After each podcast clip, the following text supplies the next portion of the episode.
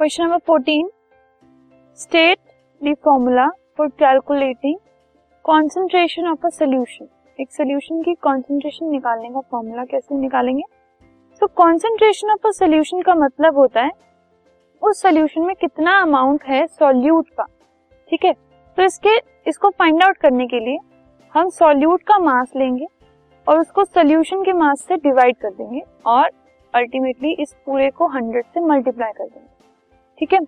तो if you have mass of solute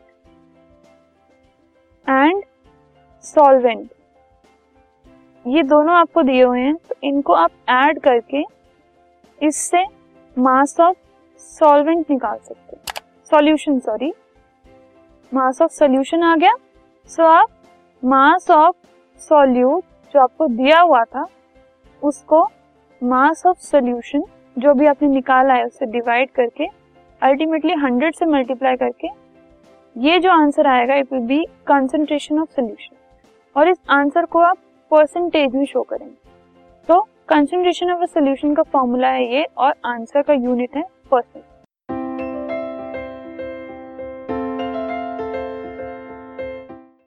this podcast is brought you by Hubhopper Shiksha Abhiyan अगर आपको ये podcast पसंद आया तो प्लीज़ लाइक शेयर और सब्सक्राइब करें और वीडियो क्लासेस के लिए शिक्षा अभियान के यूट्यूब चैनल पर जाएँ।